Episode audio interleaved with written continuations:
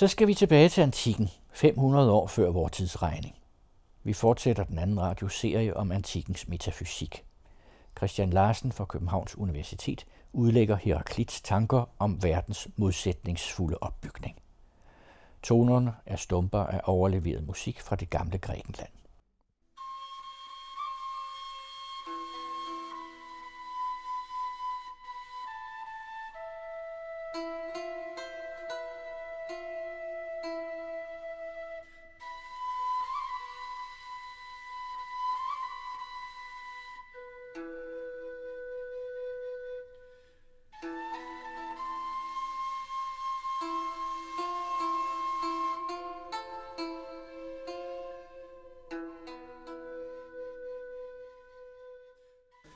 Hvornår Heraklit levede er usikkert. Han hævdes at have været midt i livet eller i sin blomstringsperiode, øh, omkring år 500 før vores tidsregning. Og det er det eneste, vi med nogenlunde sikkerhed ved.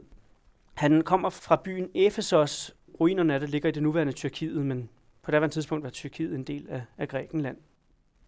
Heraklit blev kendt som den dunkle i antikken. Det skyldes den måde, han skrev på. Han havde en særlig stil.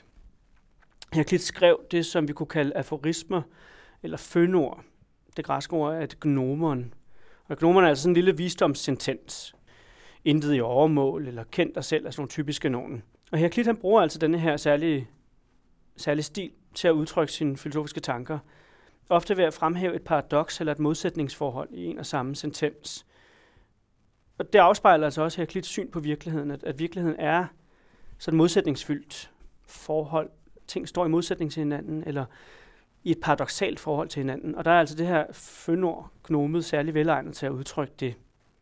Det skulle så også siges, at traditionelt ser man Heraklit som modsætning til Parmenides, kan komme ind på senere, men man, man ser normalt den før sokratiske filosofi som centreret om Heraklit og Parmenides som to modsætninger i den græske filosofi. Det er en lille smule for simpelt, men, øh, men det er heller ikke helt forkert. Og man kan sige, at begge momenter øh, kommer til at spille en rolle for, for både Platon og Aristoteles. Hvis man så sige lidt mere om indholdsmæssigt om, om Heraklit, så er det mest centrale tankemotiv hos Heraklit øh, det græske ord logos. Og den her logos indfanger altså netop det forhold mellem modsætninger eller ting, der står i en paradoxal spænding med hinanden. Logos er, er i bund og grund egentlig uoversætteligt til dansk. Det betyder ord og tale. Vi har det også i vores ord dialog for eksempel. Det hænger sammen med det græske verbum, som betyder at tale, legein. Logos betyder så også relation eller forhold. På latin bliver det oversat til ratio, som også betyder det, der består i en relation mellem ting. Og verbet legein betyder også at samle eller lægge ting sammen. Så det har den her dobbelt betydning af både at samle noget, eller ting står i et forhold til hinanden, i det de er i en eller anden form for samling, og så at mennesket taler. Bliver det ikke også tit forbundet med med tale i fornuft, hvis man kan udtrykke det på den måde? I den, altså fra og med i hvert fald Platon og Aristoteles, men også før det, jamen så har Logos også betydningen af, af fornuft. Mennesket defineres som det levende væsen, som har logos, og det, det betyder både, at det er det fornuftige levevæsen, og også det levende væsen, som kan tale, fordi det at kunne tale og det at være fornuftig hænger intimt sammen i, i græsk opfattelse. Her Klit spiller jeg ret sikker på også på den her dobbelttydighed hos Platon og Aristoteles, så er det navnligt logos som, som fornuft og som, som tale, der er centralt. Så er det nok mere den, om man så vil, den matematiske dimension af, af logos, altså det, at ting står i forhold til hinanden, som er centralt for Heraklit. Samtidig med, at mennesket så som talende eller væsen kan få indsigt i denne her øh, logos, denne her relation. Og det er måske fint at få Heraklit selv til at sige noget om det nu. Skønt denne logos virkelig eksisterer, forstår mennesker den aldrig, hverken før eller efter de har hørt om den. For selvom alt foregår i overensstemmelse med logos, ligner de uprøvede personer. Selv når de efterprøver sådanne ord og handlinger, som jeg beskriver, i det jeg inddeler hver enkelt ting i overensstemmelse med dens natur og forklarer, hvordan den er. Andre mennesker lægger derimod ikke mærke til, hvad de gør, når de er vågne, ligesom de glemmer, hvad de gør i søvne. Derfor skal man følge det fælles, syneren. Men skønt logos er fælles for alle, lever de fleste som om de havde en individuel forståelse. Ja, her har vi så hørt to fragmenter eller to sådanne sentenser. Øh, ifølge Aristoteles har det første fragment udgjort indledningen til Heraklits værk eller bog. Vi ved ikke præcis, hvordan den har set ud, men den har formentlig været simpelthen en samling af aforismer eller små fønord. Men i det her første citat, der hævder Heraklit altså, at der findes en logos, som alting sker i overensstemmelse med. Men folk flest er imidlertid ikke i stand til at forstå den, end ikke når Heraklit, som man siger, i ord adskiller alle ting i overensstemmelse med deres natur og viser, hvordan de er.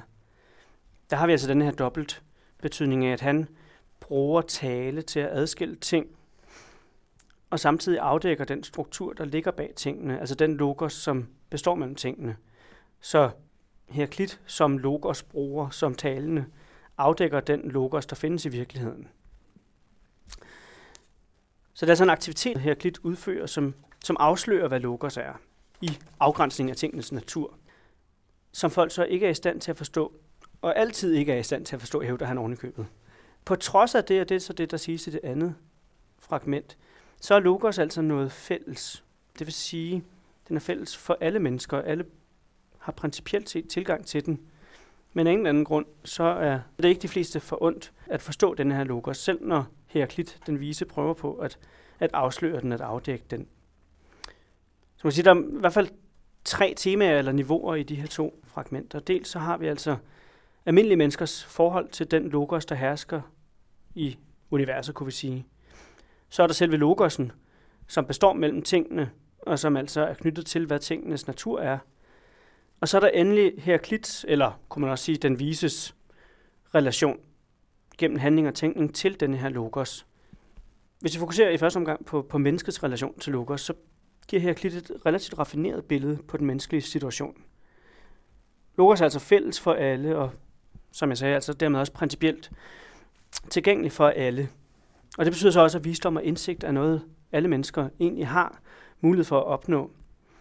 Men folk flest er evigt uvidende om Logos, og dermed hævder øh, uh, Heraklit så, kommer de til at tro, at de har en privat fornuft, eller de kommer til at tro, at indsigt er noget privat, noget som er individuelt, noget som kun tilkommer hver enkelt.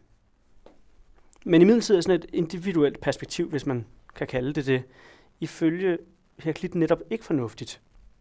Fordi sand indsigt eller sand fornuft afhænger af den fælles indsigt i den logos, der ligger bag virkeligheden, som altså er den samme for alle mennesker. Derfor ligner han så altså også mennesker flest med sovende eller drømmende, i modsætning til den vise, som altså er som en vågen. Hvis vi så skal sige lidt mere om, hvad den her logos er, så er det måske fint at få et par citater til for at få uddybet det. Parvise forbindelser, hele og ikke hele, overensstemmende og uoverensstemmende, stemt og ustemt, fra alt et og fra et alt. Har man ikke lyttet til mig, men til Logos, er det klogt at indrømme, at alt er et. De forstår ikke, hvorledes det, der er i uoverensstemmelse, stemmer overens med sig selv. En spændt sammenføjning, ligesom buens og lyrens. Et, den eneste sande klogskab, vil og vil ikke benævnes med navnet Søvs. Ja, de her citater eller fragmenter, der er mange flere, der belyser Logos, for så vidt det er bare et udvalg. Men der får vi altså at vide, at, at Logos er en spænding, noget som kun består mellem modsætninger, som Heraklit så altså sammenligner med den spænding, man finder i en bue.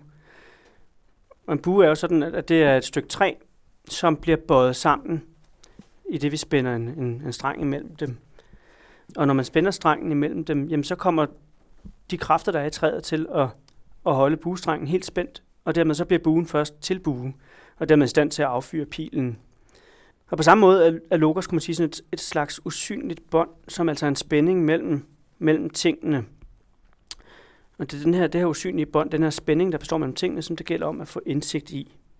Og det er altså netop en, en konfliktfyldt spænding, ifølge øh, Heraklit.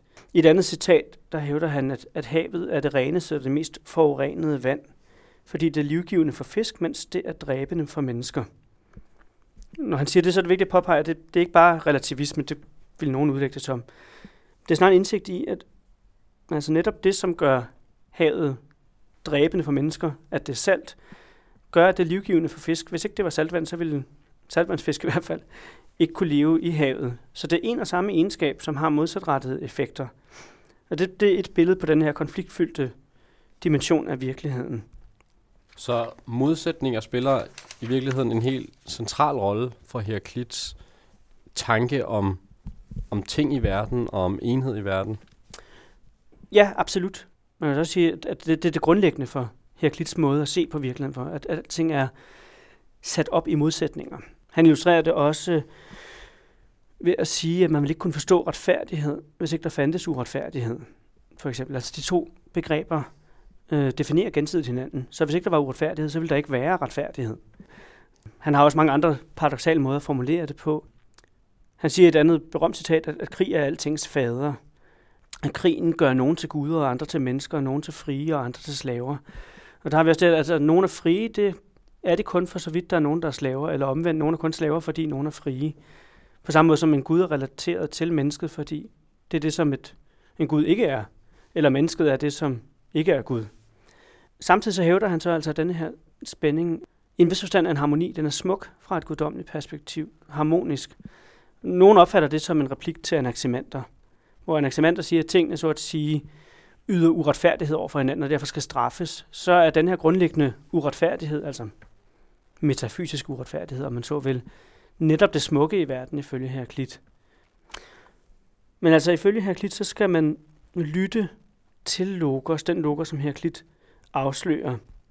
Og som det også hedder i det citater, vi hørte, så skal man indrømme eller medgive i overensstemmelse med logos, at alt er ét. Og det vil altså sige, at alt er forbundet gennem logos til denne her spændingsfyldte helhed, om man så vil som netop fra et guddommeligt, hvis ikke fra et øh, menneskeligt perspektiv, er smukt og retfærdigt. Måske, altså den her enhedsdimension er, er værd at, at betone. Jeg nævnte tidligere, at, at Heraklit ofte ses som modsætningen til Parmenides. Han kendes også ofte for at have sagt, at man ikke kan gå ned i den samme flod to gange, alting flyder.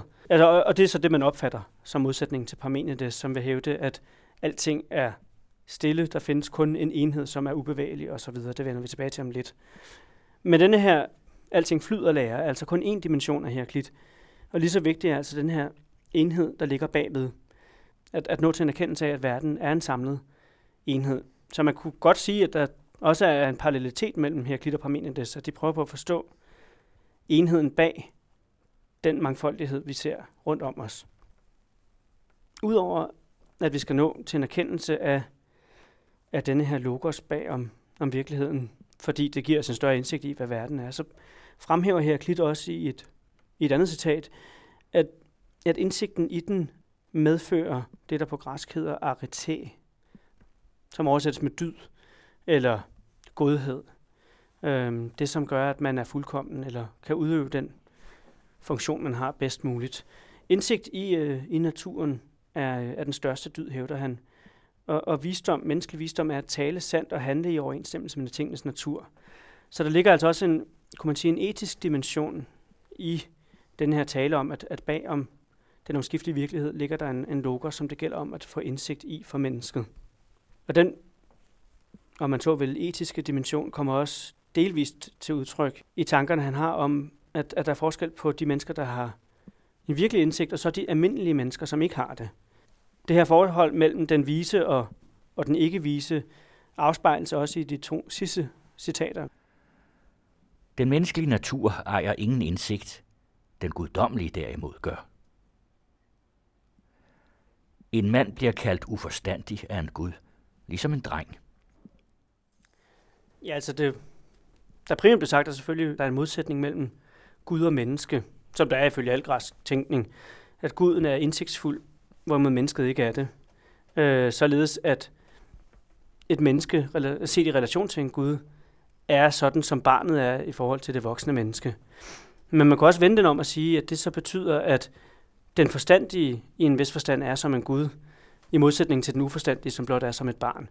Så vi har den her modsætning mellem uforstandighed, almindelig menneskelig opfattelse af virkeligheden, og så indsigt og så noget guddommeligt. Og, og det er altså en dimension, som så går igennem det meste af den græske tænkning. Også i den næste øh, tænker, vi skal se på Parmenides.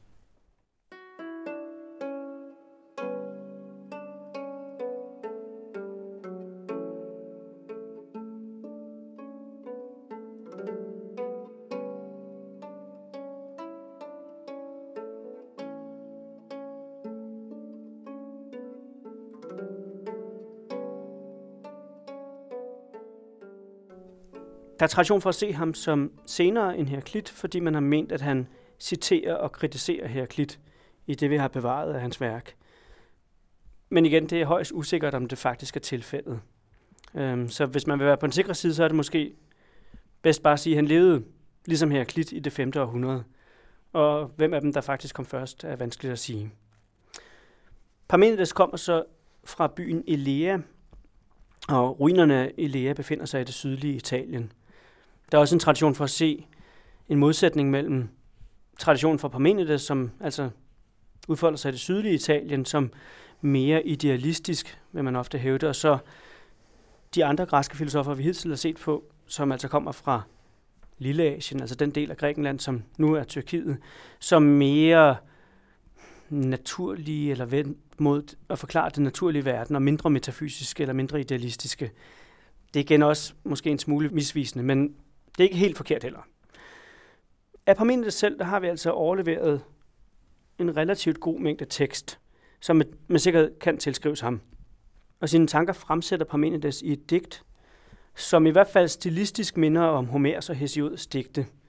Og ligesådan som Homer og Hesiod altså besynger heltenes gerninger eller arbejdet i huset øh, og gudernes oprindelse under påkaldelse af bestemte muser, således taler Parmenides også under påberåbelse af en gudinde, som har indvidet ham i sandheden. Så Parmenides fremsætter altså en art åbenbaret sandhed, hvis man skal sige det sådan, snarere end han giver sig kast med at diskutere, hvad sandheden er sådan rationelt, om man så vil. Men som det også fremgår i de første linjer af digter, som vi skal høre lige om lidt, så har Parmenides i modsætning til digtere som Hesiod og Homer selv søgt vejen til den gudinde, som så har åbenbaret sandheden for ham. Og han pointerer også, at den vej, han har fulgt, ligger fjern fra den almindelige dødelige flakker om på.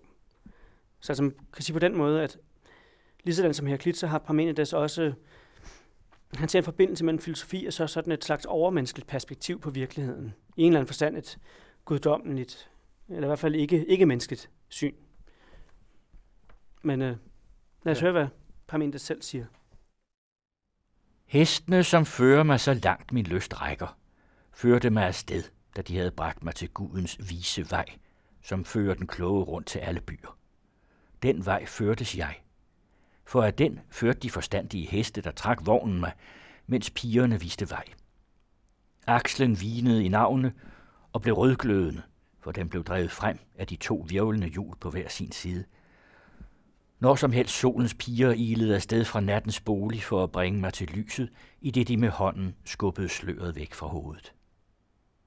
Der er porten, som skiller dagens og nattens veje. Den har tværbjælke for oven og dørtrin af sten. Den er anbragt højt op i himlen og lukket med store fløje, hvor til Dike, den hårdt straffende, har nøglerne, der lukker op og låser i. Hende besnakkede pigerne med søde ord og overtalte listigt til hurtigt at støde den boldede tværbom bort fra døren, som fløj op og afslørede et bundløst svælg bag sine fløje. De svingede rundt på deres bronzetappe i hængslerne, den ene efter den anden, sammenføjet med navler og spir. Lige gennem den styrede pigerne vogn og hest hen ad den brede vej. Og gudinden modtog mig venligt, tog min højre hånd i sin og tiltalte mig med disse ord. Unge mand, du som ledsages af guddommelige kuske, og når til min bolig med de heste, der fører dig afsted. Velkommen. Det er jo ingen dårlig skæbne, der sendte dig frem af denne vej, for den er sandelig fjern fra alfarvej. Men tværtimod lov, temis og ret dike. Du skal få alt at vide, såvel om den velrundede sandheds urokkelige hjerte, som om dødeliges meninger, hvor i der ikke er sand overbevisning. Alligevel skal du lære disse at kende. Hvorledes det folk tror, nødvendigvis måtte være troværdigt, i det det hele tiden gennemtrænger alt. Ja, i det her første fragment af digtet, der skildrer Parmenides altså en rejse som fører ham bort fra de dødelige menneskers vante veje, frem til gudinden, som han kalder hende, som indviger ham i den velrundede sandheds urokkelige hjerte. Samtidig med, at hun lærer ham om de dødeliges meninger, hvor i der ikke er sand troværdighed. Så det er altså en dobbelt sandhed. En sandhed om selve sandheden, som han lærer fra gudinden, og så også kunne man sige sandheden om de dødelige menneskers mening. Og den her dobbelte sandhed udtrykkes igennem hele digtet, men øh, også i det næste citat, som vi skal høre fra, fra digtet. Godt. Jeg skal nu tale til dig. Lyt du opmærksom til min fremstilling af, hvilke fremgangsmåder Hodos, der alene er tænkelige. Den ene, at det er, og at det ikke er muligt, at det ikke er, er overbevisningens vej, for den følger sandheden. Den anden, at det ikke er, og det er nødvendigt, at det ikke er, den som jeg siger er et spor, der er umuligt at få kendskab til. For du kan hverken erkende eller udtrykke det ikke værende. Det er nemlig umuligt. Jamen der er altså, ifølge det her citat, to veje for tanken. Det græske ord hodos betyder netop en vej, og det kommer til at gøre karriere senere hen i øvrigt i ordet metahodos eller methodos, som bliver til vores metode. Så metode er i første omgang faktisk en vej, man følger for at opnå erkendelse. Men der er altså to sådanne veje for tanken, og den ene siger simpelt, væren er, eller det er. Det kan diskuteres præcist, hvad det er, der er. Men lad os nu bare sige, væren er, og er med nødvendighed, hvorimod den anden siger, at det ikke er, og at det er nødvendigt ikke at være. I den forbindelse kunne lige kort lige repetere, hvad væren er. En måde at anskue Parmenides' rolle i metafysikkens historie, om man så vil, på, er at sige, at hvor de andre græske filosofer diskuterer det værende, altså hvad er de ting, der findes, og prøver på at identificere et eller andet vand, Thor Peiron, som det værende, der primært er, så, så, så centrerer Parmenides tænkning sig ikke om at bestemme et eller andet værende som det centrale værende, men om, hvad er væren i det hele taget? Hvad vil det sige, at noget er? Man kunne sige, at det er et mere radikalt forsøg på at gennemtænke, hvad vil det sige, at der findes noget, snarere end ingenting. Så, så, så udtrykker det mere en tilstand frem for øh, egentlige ting, som ild og vand og jord? Det er et godt spørgsmål, præcist hvad der ligger i det. Øh, der er også ret stor uenighed blandt Parmenides forskere, hvordan det skal forstås. I virkeligheden, så kan man sige, der, der er ikke noget subjekt i sætningen, faktisk. Der bliver bare sagt er, og er nødvendigt, og er ikke. Og, og i en oversættelse, så må man jo sige, det er, eller væren er, og det ikke værende er ikke. Men, men det behøver man ikke på græsk, fordi man på græsk ikke behøver et subjekt i en sætning. Man kan bare have et verbum, og så har man et underforstået subjekt. Problemet er så, om man bare skal sige er, og er nødvendigt, og er ikke, og, øh, og kan ikke være, eller må med nødvendighed ikke være. Et yderligere problem er så, at man vanskeligt kan fortolke, hvad Parmenides siger, udover hvad han har fået af betydning for den tradition, der følger efter ham. Så det er måske nemmest i den her sammenhæng ikke at gå alt for meget ind i detaljerne i præcist, hvad der ligger i det. Men altså, den pædagogiske måde at sige det på er måske, at han gennemtænker, hvad det, at noget er overhovedet vil sige. Altså, hvad væren er for en størrelse. Hvad må der følge, hvis vi tænker væren, at noget er til, for det, som er til. Øh, det vil også være en forbindelseslinje til Aristoteles metafysik. Hvis vi går tilbage i starten, altså Aristoteles beskæftiger sig med det værende, for så vidt det er værende. Hvad kan vi sige om, om noget, kun i kraft af, at det er? Og der er en tilsvarende dimension i Parmenides' læredigt. Hvad kan vi sige om væren? Altså, hvad må der gælde med nødvendighed for noget, der er? Det kommer vi ind på igen i, i et yderligere citat. Og det dukker op igen hos Platon. Men hvis vi fokuserer lidt først bare på de to veje, han skildrer her, så har vi altså en eller anden forstand den ene vej, som siger er eller væren, og så den anden, som siger er ikke eller ikke væren. Om den anden vej får vi så at vide, den kan vi ikke følge. Og det skyldes altså den idé, at tænkning altid må være tænkning af noget. Der må være en genstand for tænkningen. Så det, som absolut ikke er, kan ikke tænkes, kan ikke udsiges, kan på ingen måde være genstand for erkendelse. Så de to veje er så at sige de eneste logiske muligheder. Enten følger vi det, der er, eller også så afholder vi os fra det, der ikke er. I et yderligere citat, som vi ikke har fået læst op, men det behøver vi heller ikke, der skildrer Gud inden så også en tredje vej, øh, som er den, de almindelige dødelige farer på. Og det, der karakteriserer de almindelige dødelige, er, at de sammenblander de to veje. Altså de siger både er og er ikke. Igen kan man strides om præcist, hvad der ligger i det.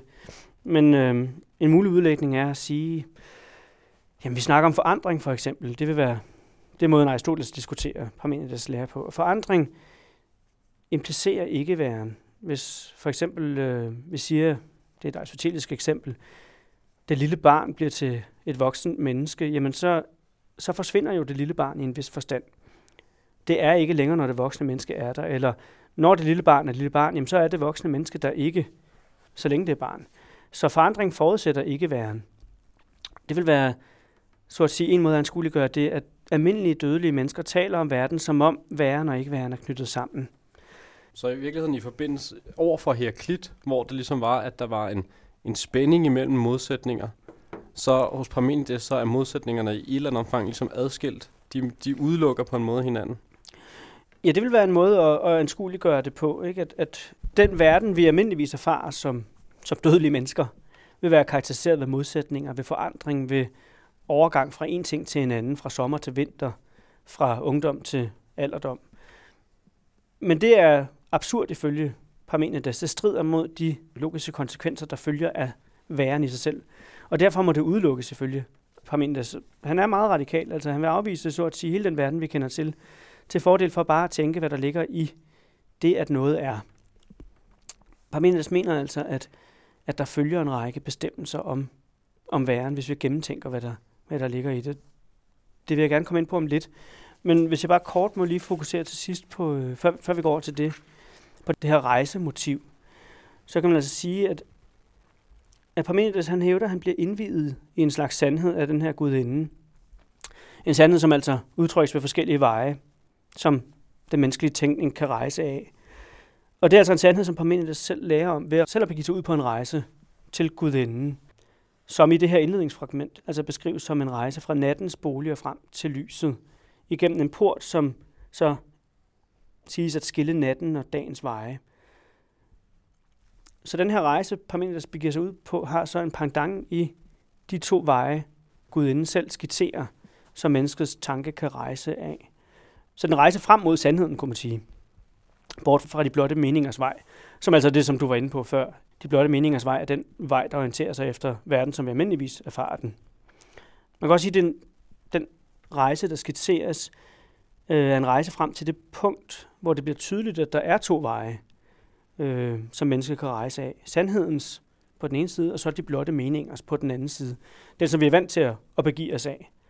Så porten, kunne man sige, den port, Parmenides rejser igennem for at nå Gud inden, står i en eller anden forstand for den erfaring, at der er et radikalt skæld mellem menneskelig mening og sandhed.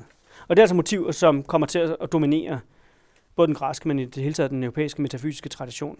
At, at erkendelse er en rejse, en rejse hen til noget andet, eller en anden forståelse af virkeligheden, eller et syn af virkeligheden, som den egentlig tager sig ud, knyttet til en eller anden, i metaforisk forstand, et, et andet sted eller en anden region, end den menneske normalt befinder sig i. Så altså metafysisk erfaring kunne sige at være en erfaring af, af virkeligheden, som den virkelig er, eller den sande verden. Det kommer måske mest radikalt til udtryk i, i Platon men, og, og i den platonske tradition, men det er altså et motiv, som går igen i hele den vesterlandske eller europæiske filosofi, frem til i hvert fald Hegel. Men lad os se på et citat til af Parmenides for at få lidt, øh, lidt mere at vide om denne her væren, som gudinden altså taler om som sandhedens vej. Godt. Jeg skal nu tale til dig. Lyt du opmærksom til min fremstilling af, hvilke fremgangsmåder Hodos, der alene er tænkelige. Den ene, at det er, og at det ikke er muligt, at det ikke er, er overbevisningens vej, for den følger sandheden. Den anden, at det ikke er, og det er nødvendigt, at det ikke er, den som jeg siger er et spor, der er umuligt at få kendskab til. For du kan hverken erkende eller udtrykke det ikke værende. Det er nemlig umuligt. Tilbage står nu kun fremstillingen af vejen, det er. Den har kendetegn i store mængder. Det værende er ikke opstået og bliver ikke tilintetgjort. Det er helt, enestående, urokkeligt og fuldendt. Ja, det her er så kun starten af det længste fragment, vi har bevaret fra Parmenides' digt. Og i det, der går Gud inden altså i gang med at belære Parmenides om, hvad denne her vej så indebærer. Den her vej afslører så altså en række kendetegn, som øh, kan tilskrives det værende. Igen, der er ja, stor diskussion om præcist, hvordan det skal udlægges, det der foregår. Men det simpelthen er måske at sige, at, at nogle af de her kendetegn, som vi altså får ridset op her i starten af digtet, altså at det værende ikke er opstået, at det ikke går til grunde, det er helt enestående, urokkeligt og fuldendt.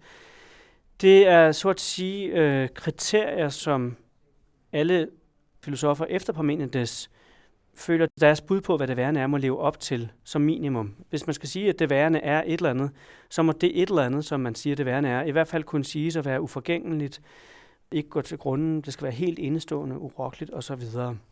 En af dem, som så tager den udfordring op, er så Platon, øh, som er den næste filosof, vi skal se på.